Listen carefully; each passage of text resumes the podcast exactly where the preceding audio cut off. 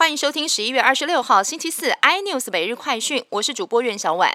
有民间团体质疑易游网旅行社背后有中资，甚至有两名董事是中国人。易游网董事长陈辅燕澄清，易游网的五名董事，三个人是台湾人，两人是外国人，强调易游网所有旅客的各资绝对是会受到保护，不可能有泄露的风险。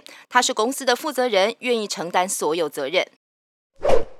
华航新的飞机涂装曝光了，原本在机身的中间有大大的 China Airlines 的字样，大幅缩小，并且移到机尾的位置。这跟之前的涂装真的差很大，机身有三分之二都留白底。未来还将会漆上新的台湾意象图案，而最快十二月新机涂装就能正式对外亮相。国防部要扩大兵员，修改免当兵条件。原本身高在一百五十六公分以下的役男不用当兵，现在下修到要一百五十四公分以下才能免役。换句话说，如果你是一百五十五公分，以前是不用当兵的，但是未来就得要乖乖去当兵了。但其实不少民众认为，不管高矮，男生就是应该要服兵役，因为这也算是权益的一部分。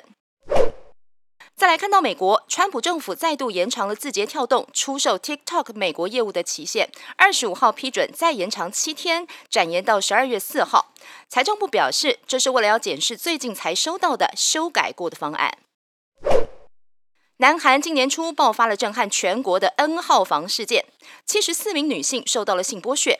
首尔中央法院今天宣判，主嫌之一的赵主斌涉嫌重大，一审被判处四十年徒刑。更多新闻内容，请锁定有线电视八十八 MOD 五零四 iNews 最终晚报，或上 YouTube 搜寻三立 iNews。